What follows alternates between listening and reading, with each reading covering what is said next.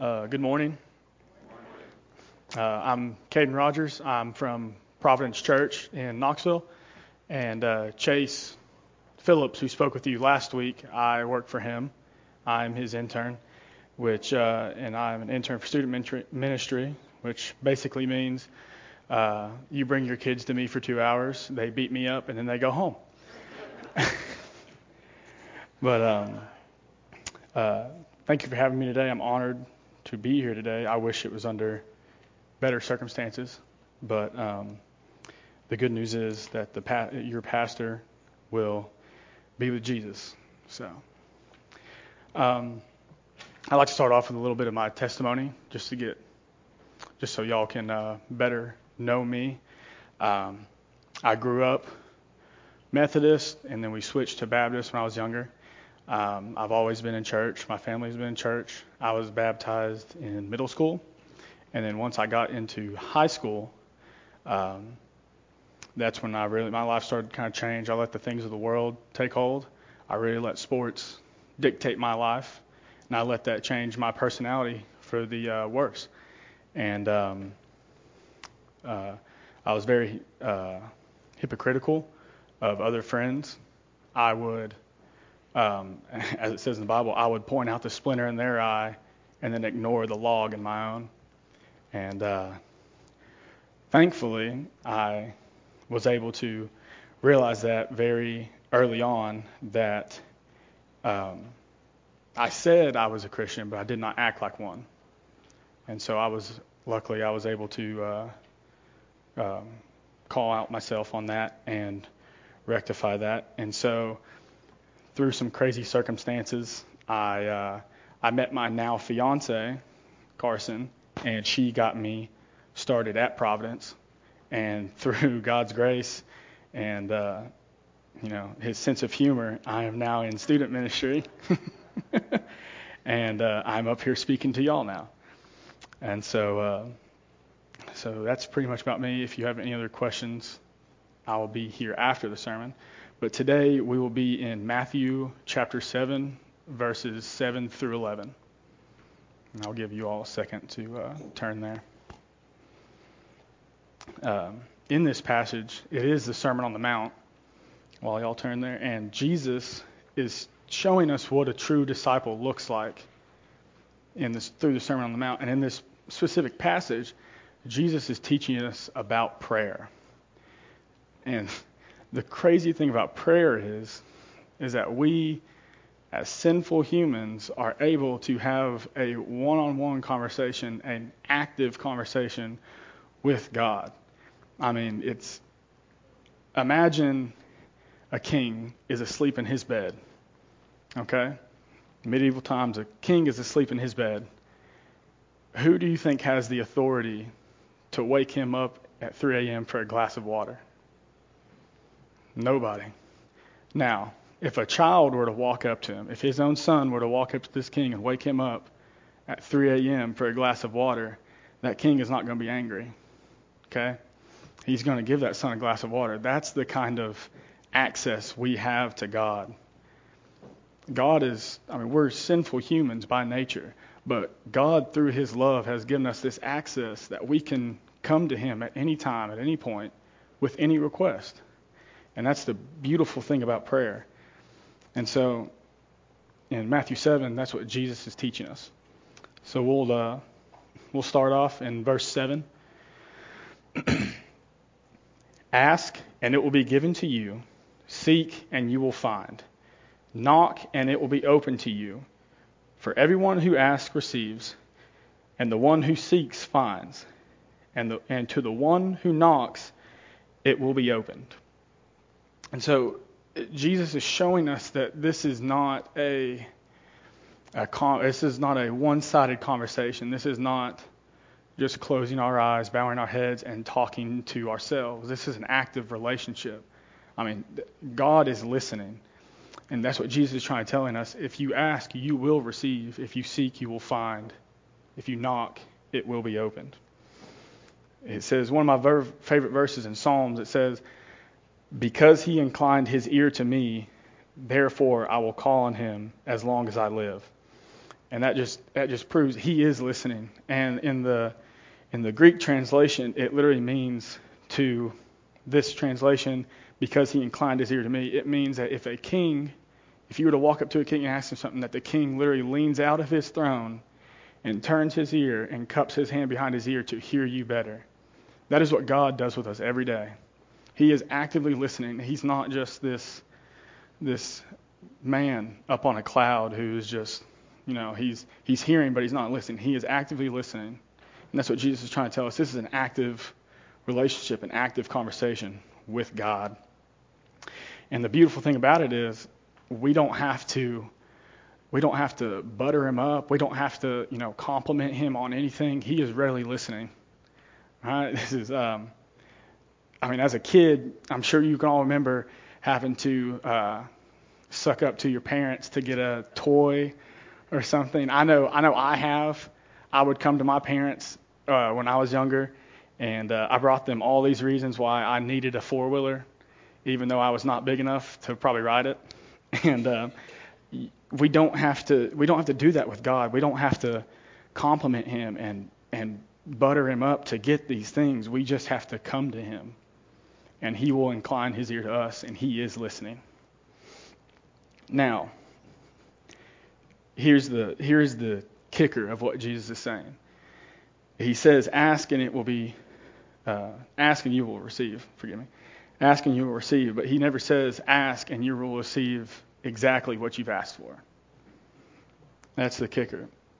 And so, what I mean by this is if I sit here and pray to win the lottery every day, I might I might win the lottery, but I might not. Okay? Um, imagine the movie Bruce Almighty, if any of y'all have seen it. The scene where he is getting all these prayers flushed into his head. He's starting to hear them, and he gets he makes a um, email account as God, and all these prayers are coming in, and he just answers yes to them all. All right, and then just complete anarchy breaks out in the movie. This is not what Jesus is saying, and uh, that's the that's the tough thing is that we may pray for things, and uh, Jesus doesn't answer right away, or God doesn't answer right away. We don't get exactly what we asked for, and so this is what Jesus is telling us through this text is why that's so, and just about prayer in general. And so, um, why would a loving God give me such a harsh answer if I'm asking about something, if I'm praying about something? And so, first and foremost, we get these answers, good and bad answers in our case, through God's love for us. God isn't going to sugarcoat things for us. Okay? Because he loves us. He will he will give us the truth you know, right up front. Me and my fiance, one of our hobbies is working out. We love to work out. And so if my fiance comes to me and says, "How did that look?" if if she's doing something that's going to get her hurt, I am not going to sugarcoat it and be like, "Oh yeah, it looks good." That's look. I'm going to tell her, "You need to change this. You need to change that," and she does that for me as well. That's what God does. God isn't going to sugarcoat things for us. God is, I mean, He's truthful. He's going to come to us and tell us and show us that either this is not what's good for you or let's do this or He's not. He's not going to sugarcoat. He'll be upfront with us. All right? So, why does God not answer my my prayers for fill in the blank? And for me personally, personally, I've narrowed it down to two broad sections for myself. And these might pertain to you, they might not. I don't want to speak for the congregation. But one, I might may be praying for selfish reasons, for my own gain and not the gain of the kingdom. Okay? Two, God loves me, God loves us too much to give us something that we are not ready for. Okay? And uh, either that we are not ready for or is not good for us in any way at all. So that would be my father isn't going to give me a truck when I'm 10 years old and, and just throw me the keys and be like, here you go. Because obviously I don't know how to drive a truck at 10 years old. Okay, that's not, if I ask for that, that is not good for me. That's going to get me hurt or I'm not ready for it. And God does the same thing. If we ask Him and He does not answer, or He does not answer immediately, or it's not the answer that we're looking for, that's one of the possibilities is that we are not, or He knows what's best for us, and we are not ready for it. All right? Because He loves us so much, He's not going to do that and get us hurt. And just because He hasn't answered yet doesn't mean He won't. So if we continue on into verse 9. So Jesus is saying, Ask and you will receive, seek and you will find, knock and it will be open. And then we continue in verse 9. Or which one of you, if his son ask him for bread, will give him a stone? Or if he asks you for a fish, we'll give him a serpent? And so, when I first read this, it's uh, it kind of confused me just the wording of it. So basically, what it's saying is, if your child, I don't have kids, so, but if if I did, if my son walked up to me and asked me for bread, I'm not going to give him a rock that looks like a loaf of bread and be like, here go, chew on that. And if he asks me for fish, I'm not going to hand him a snake and tell him it's a fish because both of those are going to get him hurt. And so Jesus switches gears here in his lesson from explanation to evidence of what he's saying. He's, he's uh, reinforcing what he's saying. And he tells us God will answer us, and now he is proving his point by using this example of a father and a son. So we humans are sinful by nature, yet we can still seem to take care of our own children and keep them safe because we know what's best for them, or parents know what's best for them, and um, and how to keep them safe. It's the same thing with my father's not going to give me a truck at the age of 10 and tell me to go driving. He knows what's best for me. He knows how to keep me safe. And sometimes it feels, it may feel like God is holding out on us because He is not answering us right away or in our timeline. And I know for me personally, I always have to remember I, I am on God's timeline, not my own. And so again, just because God does not answer right away doesn't mean He is not listening or doesn't care. A big thing for me that I have to remind myself is God's delays are not His denials. He will always answer in due time. We are always on God's schedule, not our own. And He's not holding out on us. God didn't withhold Jesus from us. And so He's not holding out on you in your prayers. But it may take some time. Maybe we aren't ready. Maybe it's not what's best for us. And so, if we continue on into verse 11, if you then, who are evil, know how to give good gifts to your children, how much more will your Father who is in heaven give good things to those who ask of him? And so we see Jesus really cap this off by building on his example. And of if we sinners can protect our children and know what's best for them and give them what's best for them when they are ready, and yet we are still sinners, then he drops this bomb and says, Imagine we can do that. Imagine what God, a the perfect, omniscient, omnipotent, omnipresent, unconditional loving Father will give us. And all we have to do is Jesus, and it's Jesus' last statement in verse 8 is knock. All we have to do is ask. And and he will give us the greatest gift that we could ever get. It's like it's essentially winning the spiritual lottery. And all we have to do is ask. There's no there's no uh, scratch off tickets. There's no waiting by the TV with numbers on a card. There's none of that. We just have to come to Him and ask, and we will receive the greatest gift that there is. And that's God. So just remember, this will sometimes mean what's best is not in our interest or for our go- glory, but it is for God's glory. And so I have uh, three takeaways. And so, number one is just ask. Just ask. If you have doubts or questions or you need guidance, Jesus says it really is as simple as asking. Just come to God in prayer and lay it on Him. Put it all on God. He has never steered us wrong. And so he I mean he is listening to you and all we have to do is talk. And like it said in Psalm 116, because he inclined his ear to me, therefore I will call on him as long as I live. Uh, number two, his answers are not for our his answers are not for our glory, but for his. Even though God may answer our prayers the way we wish, or I'm sorry, even though God may answer our prayers the way we wish, we must remember I'm very sorry. I'm losing my track here. Even though God may answer our prayers the way we wished, we have to remember that our desire must match God's desires. And as as humans, obviously, Jesus has set that standard, and as sinful people that we are, we will not live up to that standard.